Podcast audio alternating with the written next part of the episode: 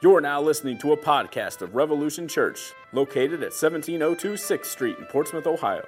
Revolution meets on Sunday evenings at 6 p.m. For more information, visit www.revolutionchurchohio.com or check out our Facebook page.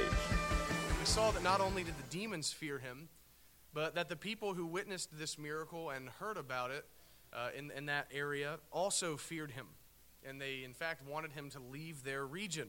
And flowing from that, like the, how we learned about this fear that the demons had of Jesus and the fear that sinful men had of Jesus, we considered together how both unbelievers and believers are to fear the Lord Jesus Christ.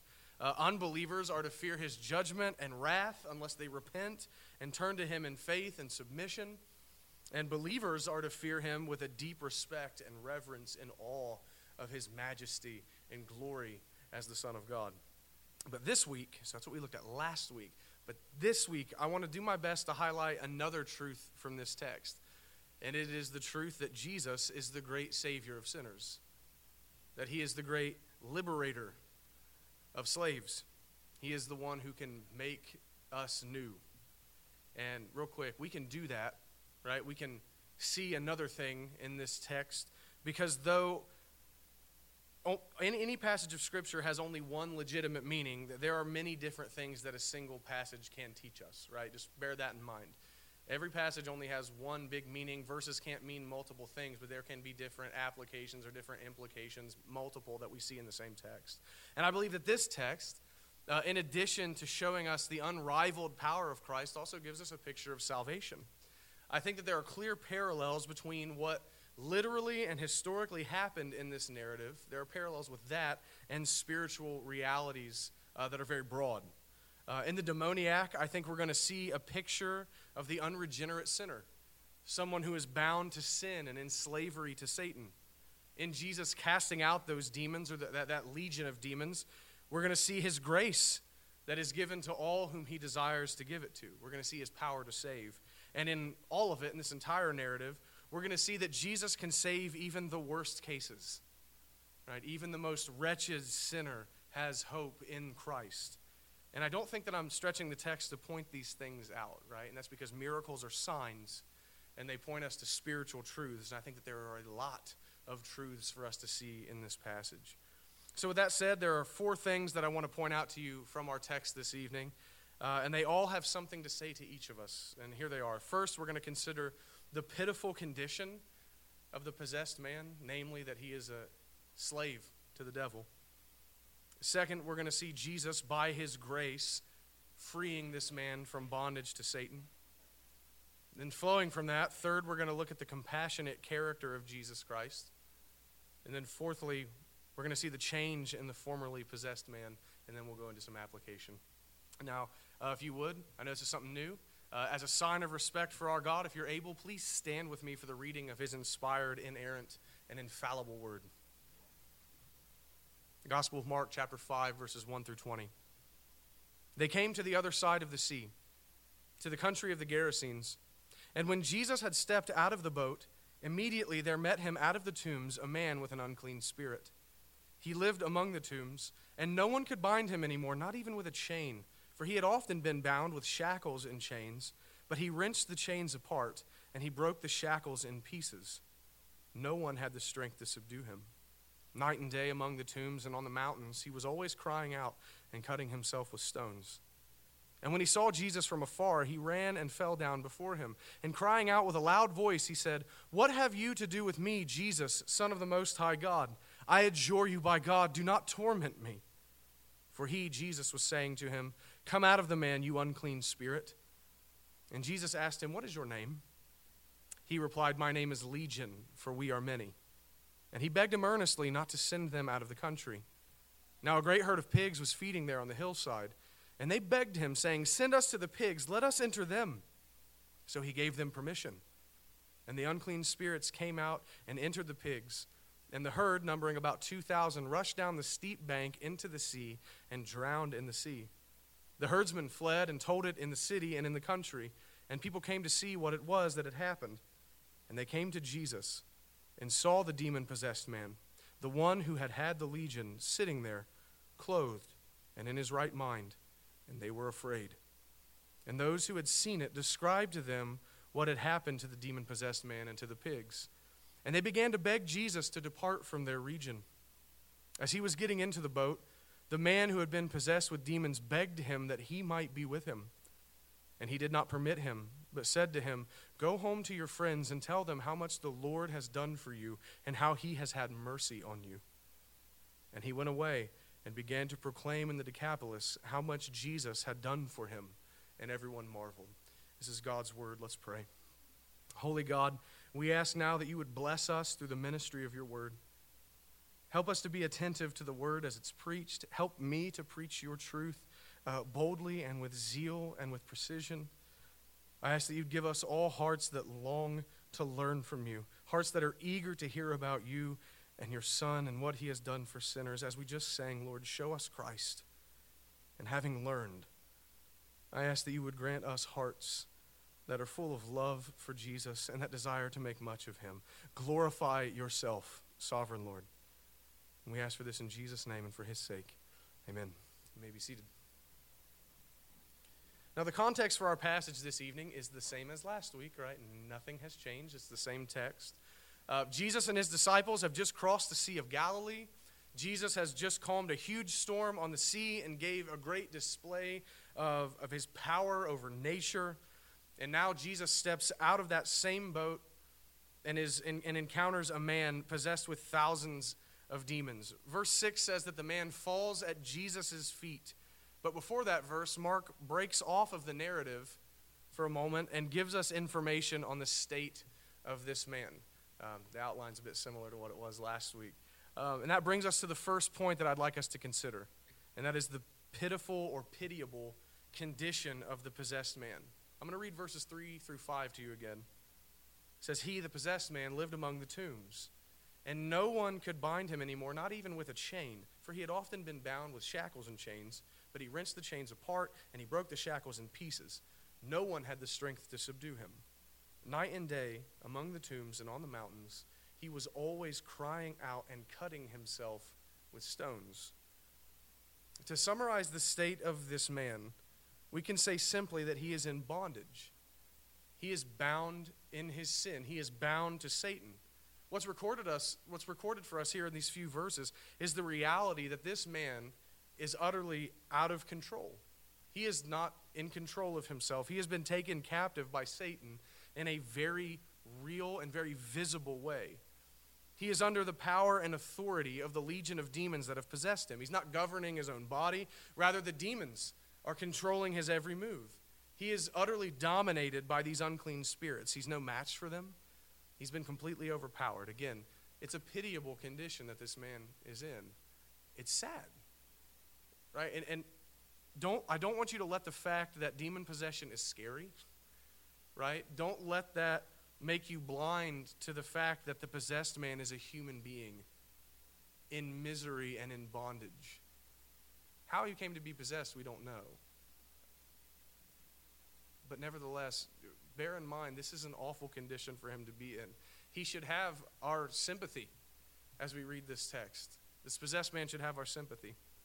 But what is the extent of this bondage, right? What's the extent of this? What, what's the extent of this man's slavery to these demons or the devil?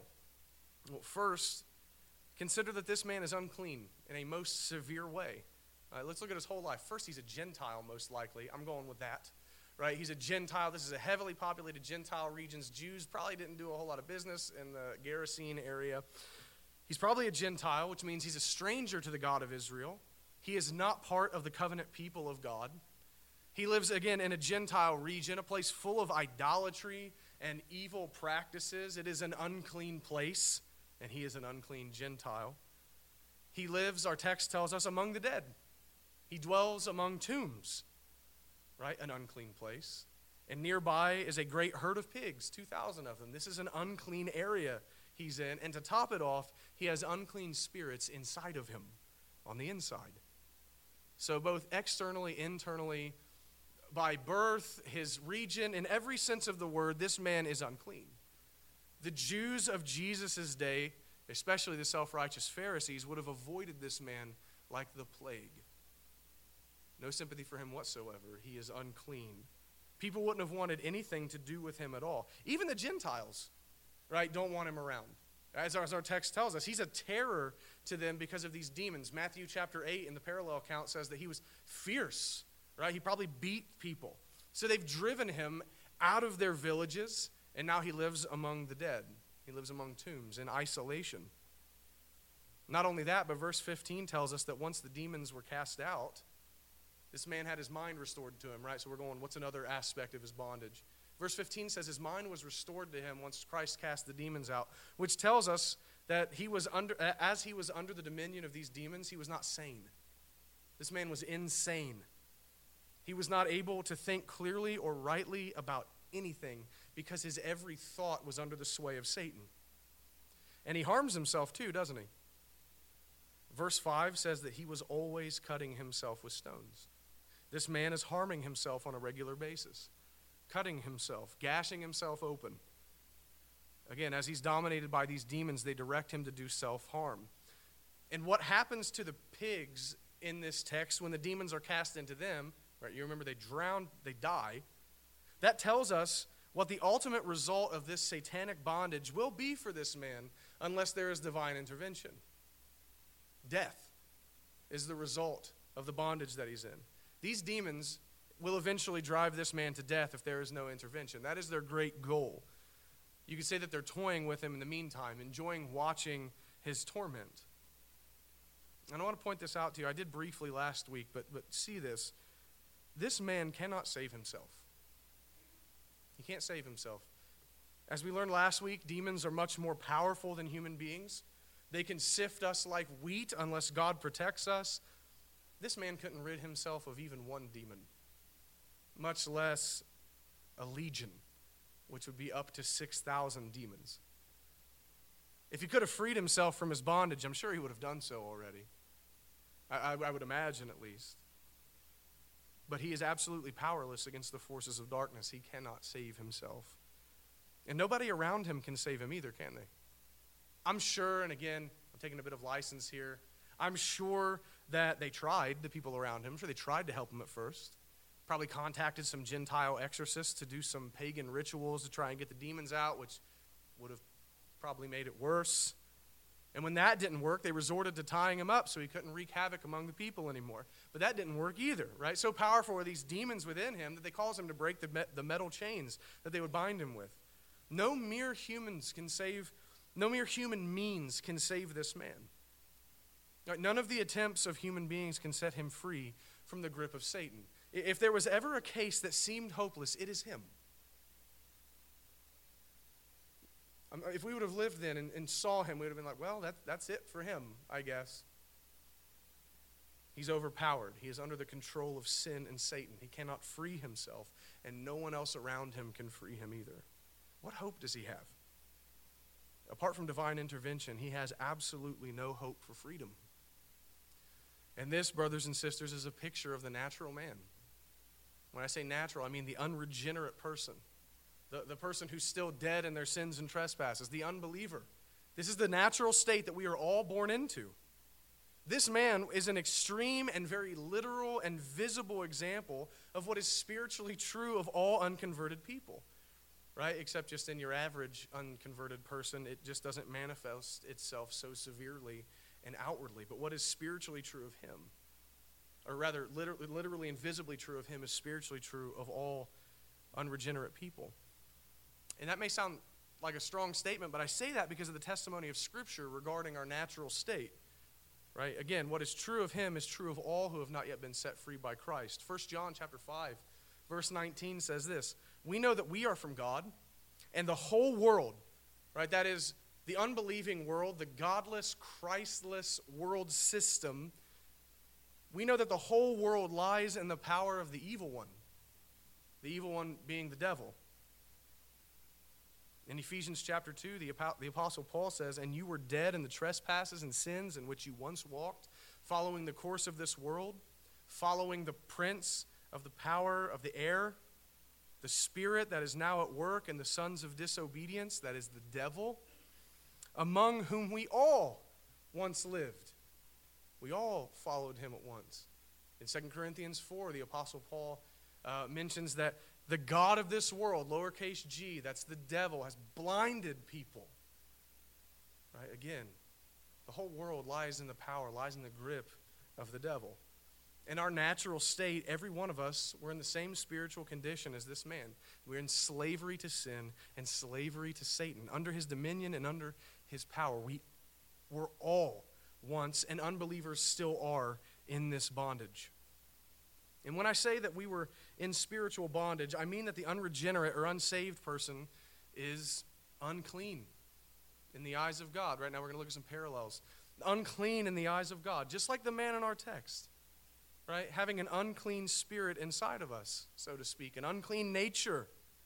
A nature that desires to sin, is bent towards sin and rebellion against God, and unable to do anything but sin. Right? So, hear me. This is bondage. Whenever the Bible talks about us being in bondage to sin and in bondage to Satan, this is what bondage is it is to not be able to do anything other than that which displeases God. It is bondage to be able to do nothing other than sin. It's spiritual slavery to not have the ability to look to God in faith. It's spiritual slavery to not even desire to be free.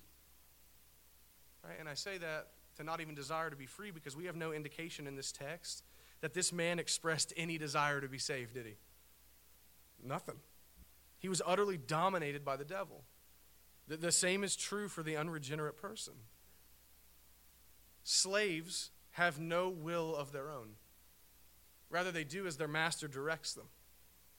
And spiritually speaking, the slave is unable to resist the master. He just does as the master bids him. And we've already seen from both John and 1 John and Paul and Ephesians and 2 Corinthians that the unsaved person is a slave to Satan, being under his power and following his lead, unable to resist sin. They are in bondage to sin and Satan. Like the possessed man, to keep going on this, the sinner in bondage to Satan has a defiled mind. They cannot think clearly or rightly about sin or righteousness, God's law, God's gospel, God Himself. They are spiritually insane, you could say, the unsaved person is. They cannot understand in a spiritually beneficial way the things of God. And again, they have no desire to do so either, right? Because the desire to know God and these other things come only once you've been set free. As Paul tells us in Romans chapter 8, verse 7, I believe, the mindset on the flesh is hostile to God. It will not please him, meaning do, any, do anything pleasing toward him. Indeed, it cannot. The mind we were born with, the mind of the unregenerate person, does not want to do anything that pleases God, and indeed cannot do anything that pleases God. This is bondage. And the sinner in bondage lives among the dead, don't they? They do not live a real, true life. The unbeliever is surrounded by rottenness and death. The unbeliever is devoid of spiritual life and the good spiritual blessings of God. Right? That they're not living in a manner in which they were created to live, which is to know and glorify and enjoy God. And they harm themselves too, don't they? The unregenerate person harms themselves.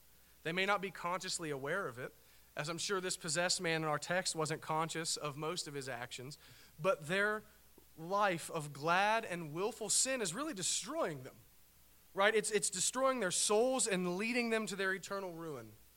And, and that's the goal of Satan. All right, re- remember that. That's the goal of Satan. Just like the pigs were drowned by the demons, Satan's big goal is the spiritual destruction of human beings. Right? The, the sin that the one in spiritual bondage commits will end in death. Romans chapter 6, verse 23. Right? For the wages of sin is death. This is eternal death under the wrath of God. And what's truly sad about the state of lost sinners is that they are in bondage and don't realize it. They're in bondage and don't realize it. So crafty is Satan that he can make slavery appear to be freedom. Let me say that again. So crafty is Satan that he can make slavery appear to be freedom. Those who are most in bondage to sin rarely can see it, can they? Rather, they look at us who are slaves to Christ and say, that's not freedom. They think that they're living their best life often, but their true misery will rear its ugly head from time to time. Hear me. Some of you will remember what life was like before you were converted. Though the unregenerate person can rarely see their own misery, it will rear its head from time to time in their feeling of lostness, in their, their feeling that something is missing, that there has to be more to life than what they're doing. I personally remember this one. In the night when it's just them alone in their room with just their thoughts, their guilt for sin creeps up on them and pricks their conscience. They, they, they have a brief recognition from time to time that the world and the sins of the flesh cannot satisfy them in any ultimate way, but then Satan comes along and snatches away those brief moments of clarity. I'm sure you've seen this with unsaved people you've talked to. It seems like maybe something finally got through to them, and then as quick as it seemed to come, it's gone. They are under the power and dominion of the devil. And just like the man in our text, the sinner cannot save himself. There is not enough self help instruction in this world that can free them from sin and Satan. There is not enough manpower in the world that can redeem them from their spiritual chains. They are powerless in the hands of the evil one. These slaves are in desperate need of the great liberator. You could call him the great abolitionist, the Lord Jesus Christ. And that brings us to our second thought, and that is how Jesus frees this man from slavery. With a, with a word, the Lord Jesus Christ, by his sovereign power as, as God, sets the possessed man free. And how does he do it? Very simply, I have two things by pure grace and by divine power. By grace, this man is set free from its bondage to sin and Satan. I want you to think about it with me for a moment. This man wasn't looking to be saved. Again, so under the control of the devil was this man that he wasn't crying out to God for God to save him. In fact, at the direction of the demons, he was probably rushing toward Jesus to attack him, as, as, I, as I tried to show you last week in verse 2. In, in his bondage, this man was hostile to Jesus. He didn't want to be near Christ, but this is when Jesus goes to work and frees him anyway. He doesn't want to be near him, but that's when Jesus saves him. And, and what has this demon possessed man do to merit this intervention from Jesus? Nothing. Nothing. In fact, he's only merited Jesus to let him stay in this state. This man has done nothing in his life to earn anything good from the Son of God. He's a Gentile, he's a pagan. He has not worshiped Yahweh. He's not worshiped the God of Israel. He's a sinner who has devoted his life to worshiping false gods and sinning against the living God. He's done nothing to earn a kindness from Jesus. But here comes the Lord Jesus anyway. Here he comes anyway, full of mercy and full of grace to set this man free. Christian, I want you to see something very plainly here that I think we might be prone to forget. You were not searching for him. You were not searching for him. He came to you. While you were yet a sinner, while you were still in your sins and your depravity of mind and deeds of the flesh and hostility to Christ, he sought you out.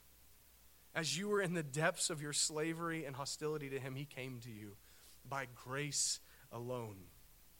Raging against him as you did, he pursued you. And, and when Jesus saved this man, when he set him free, I want you to see this. He did it all by himself, didn't he?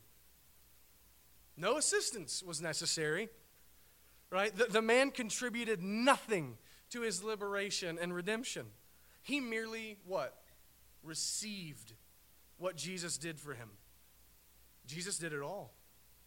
Jesus cast out the demons. Jesus set him free. And this man was a passive recipient of the grace of the Lord Jesus Christ. Jesus did not tell him in his enslaved state, Go and do these things, and then I'll save you. Go clean yourself up a little, and then I'll save you. He didn't tell him, Cast out one demon, and I'll clean up the rest. Right? I'll help you help yourself. That's not what Jesus did. This man would have been powerless to do anything good to begin with anyway. Rather, in pure grace, Jesus just acted on his behalf to save him. And this man passively received the work and benefits of Christ. This is what has happened to us, Christian. We have passively received Christ and all his saving benefits. We've received him by faith alone. We didn't work, we didn't assist him, we didn't merit anything from him. We received mercy from Jesus. That's all we did. We, we are the passive, he is the active. And Jesus did this by his divine power. And what I mean by that, what I want to highlight here is that Jesus was the only one who could save this man, isn't he? No one else could do it. They tried. This man doesn't really want to be saved. Jesus is the only one who can do this. Only the Son of the Most High God, God in the flesh, could free him from the power of the devil. So powerful is Satan that no human being can free himself. No human being can free himself from the clutches of Satan. Only Jesus can set them free because only God can save sinners. This is why it was necessary that our Redeemer be both man and God. He had to be man that he might save men, and he had to be God because only can, God can save.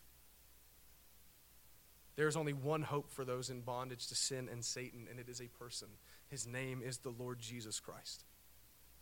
Christian, can you see yourself in this? I, I hope you can. If you can't, you probably have some Pharisee glasses on, right? This is your story. You were held captive to sin and Satan until the Lord Jesus Christ set you free. You weren't looking for him, but he came to you. He didn't ask you to assist him, but he did it all himself. And only he could have done it. You couldn't have saved yourself. Your sins are too great. God's standard is too high and holy. You've already ruined it by being born a sinner, and then your actual sins compound on top of that. And the power of the evil one is too much for you and I to have fought him off. You, we, have been saved by grace alone, through faith alone, in the person and work of Christ alone. Praise him in your heart, Christian. And sinner, look to him for freedom. And this leads us to our third point, and that is the compassionate character of Jesus Christ. I love this.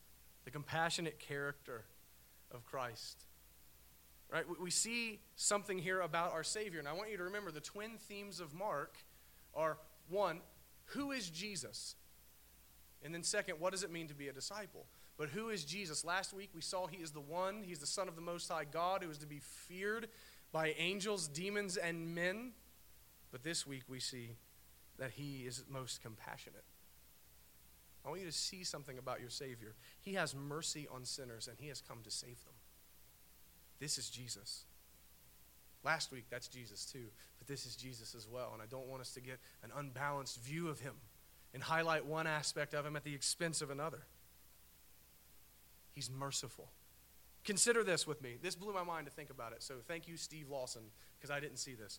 Uh, this whole event is just one day, right? Jesus is only in this region for one day, maybe only a few hours. We don't know, right? But calms the storm on the Sea of Galilee, gets out of the boat, heals the possessed man, and then gets back in the boat. Read the end of the passage, verse 18, I think. And he was getting back in the boat. This is the same day. Again, maybe just a few hours. Jesus crossed the Sea of Galilee, calmed a storm, got to this region so that he could free just one man. And then he left. The whole narrative came about. This whole story, the crossing of the Sea of Galilee, the disciples being terrified, all of this came about because Jesus desired to save one man. This shows you the great lengths to which Jesus was willing to go to save his people, doesn't it? This story is the gospel in microcosm. It's a small picture of what Christ came to earth to do, and that is to save his people from their sins and their bondage to the tyranny of Satan. That's what this picture it's a picture of that. So compassionate and merciful is the Lord Jesus. Again, so now to look at it in macrocosm, the big gospel. So compassionate and merciful is Christ that he took on flesh and took a human nature to himself. He, he left heaven and took a human body so that he could die. That's why he became a human, that he might die. So that he could, in place of sinful men, offer himself as a substitute and sacrifice for them in their place, so that they might be set free. He willingly offered himself on a cross and suffered God's wrath that his people deserved for their sins. And he did this to satisfy God's wrath so that they could be forgiven, washed clean, liberated from sin and Satan, and made into new people. That is to say, there was nothing too great for him to do. There was no price too high that he was not willing to pay in order to save his people from their sins, in order to set us free from our bondage to Satan. There are none like him. There are none like him. With this demon possessed man, people around him saw a problem to be avoided, a lunatic, someone who is too far gone to be reached. But what did Christ see? He saw a man in need of salvation. He saw one of his own lost sheep that needed to be brought into the fold. Where everyone saw a hopeless case, he saw one of his own suffering under the dominion of the devil, so he set him free. As much as he is to be feared, he is to be adored. He is to be loved. who, who does this stuff for the people who sin against them? I'm serious. You can't make this God up. There are none like him. He is the great lover and savior of sinners. He can and does set sinners free, and He makes them new by grace, because this is the character of your Lord. But quickly now, I want to point out the change in the formerly possessed man. This man has been converted. I think verse 15 tells us this much. And they came to Jesus and saw the demon possessed man, the one who had had the legion, sitting there, clothed and in his right mind, and they were afraid. This is a radical change in this man. I might go back to this next week. I've not decided that. But let me just list some of these changes briefly for you. This man went from insane to sane, from naked to clothed, from ferocious to tame, from walking among the dead to being seated with Christ. But the big one is found in Luke, in Luke chapter 8, the parallel account in Luke. Luke says that this man was seated at Christ's feet. That's the posture of discipleship. He now wants to learn from the one who has set him free. The man who was hostile to Jesus and under the direction of Satan wanted to attack him now wants to learn from him. As we'll see next week, everyone else begged Jesus to go away and begged him not to hurt uh, begged them not to hurt them the demons did but this man begs Jesus that he might be with him. His desires have changed. He's been set free. He now wants to do that which pleases God, and God has given him the will and the ability to do it because he's been set free by the Lord Jesus Christ. This man has been converted, he has been made new. As Paul tells us, therefore, if anyone is in Christ, he is a new creation. The old has passed away, behold, the new has come. This man is radically changed because Christ has shown him mercy and in grace has set him free. The, the, the man who seemed like the most hopeless case in the world now is full of hope and peace with God. The, the one that most wrote off, or rather, the one who most wrote off as being as good as dead and damned, is now alive in Christ and saved. This, brothers and sisters, is the power of the Lord Jesus.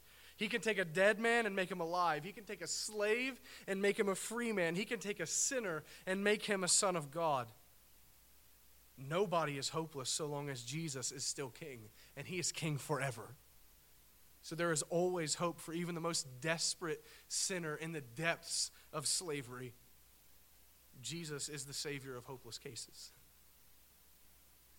He is in the business of freeing slaves, and he is the best in his field. Those who seem hopeless aren't so hopeless anymore once Jesus sets his eye of redeeming love on them. That's good news. He is a mighty Savior, and all the power of hell is no match for him. He can and will rescue his people from the tyranny of Satan. So know this for a certainty. Nobody is too far gone that Jesus cannot reach them. We need to hear this. Christian, maybe you need to hear this because you find yourself, you're thinking, I'm, I'm, I'm such a screw up, and you are, right? Like, I'm not here to make you feel better about your sin, right? Or, man, there's no way that I can be forgiven for what I've done, or there's no way that I can be set free from this besetting habitual sin. Right? Maybe that's you, or maybe it's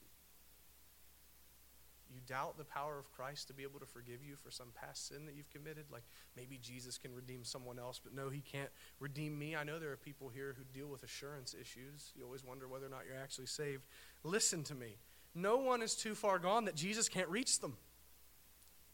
No case is too desperate. No sinner is too wretched. No man is too unclean. No slave it has too heavy shackles that Christ cannot stretch forth his mighty arm and rescue them. So rejoice. Even you can be saved. You too can be saved. You have not sunk so low that Christ can't forgive you and make you new if you look to him in faith. Christ was crucified and suffered God's wrath and was raised from the dead in order to save sinners. This means that his blood can wash clean even the deepest and dirtiest stains of sin. His righteousness can make even the most vile sinner righteous in the eyes of God. And his divine power can break the bonds of slavery to the devil. He can do it. And he will do it for all who look to him in faith, believing that he can and believing that he will. Know that for yourself.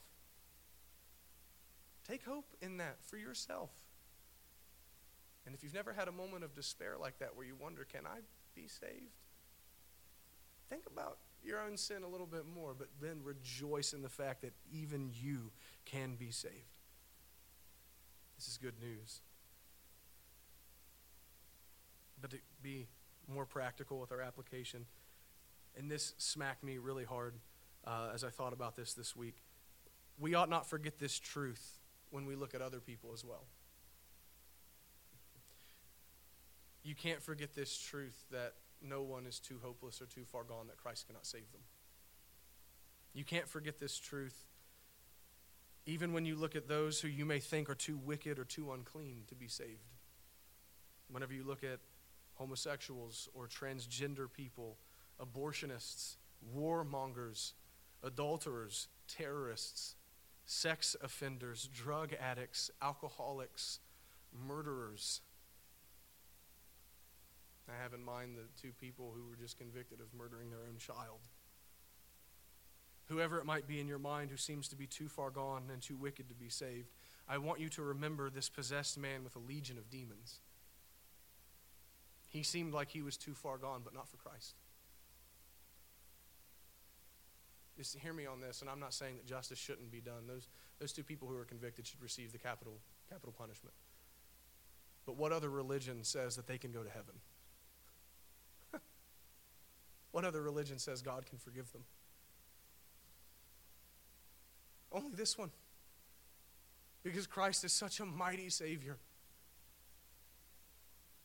that he can make even the vilest sinner clean.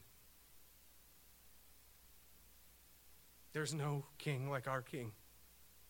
He can and will save all he desires to save. And we don't know who the elect are, do we? Right? And if you've got that figured out, please show me the Bible passage where you learned that one, right? So we pray for sinners, and we reach out to them, and we preach to them in love and hope and expectation, knowing that none are too far gone for Christ to reach down and save them. So hear me out, please. I'm going to slice you for a second. If you sincerely believe that someone is too wicked or sinful to be saved, regardless of what they've done, if you believe that, then you are fundamentally denying the gospel. You are blaspheming the power of Christ. You're making little of his sacrifice and you're mocking his cross. If we understood the power of Christ to save sinners, we would never write someone off as hopeless. If we really understood Jesus, we would never let it slip into our hearts the thought that someone can't be saved that they're not worth engaging for the sake of the gospel. Look around at this church. Seated among us when we're here in full strength are former God hating, blaspheming atheists, a former homosexual, former devotees of false religion, adulterers, uh, former adulterers, uh, former fornicators, former drug addicts, and former self righteous hypocrites. And that's just this church. That's just us. That's not taking into account the worldwide church of those who Christ has redeemed. Who are we? As those who have known the, the tyranny of Satan, the depths of sin and depravity, and yet have been rescued by our gracious, liberating Savior, who are we to ever say that someone is beyond the saving arm of Christ? That's foolishness. And that's a denial of your own salvation. So hear me, if that's in your heart at all, you need to repent. You need to repent and behold Christ in all of his saving glory in this passage. Because if you get a real good look at him, if we get a real good look at him and his power to save, we will never think that way again. None are hopeless so long as Christ is still saving sinners. And he is still saving sinners. So take hope. Take hope for yourself and take hope for others because his grace is sufficient and his power is unending. So there is hope for the hopeless. Let's pray. Our great God and Father, we thank you for the great mercy that's found in our Lord Jesus. Father, that you loved us, that you loved your people so much that you would send your Son to die for us.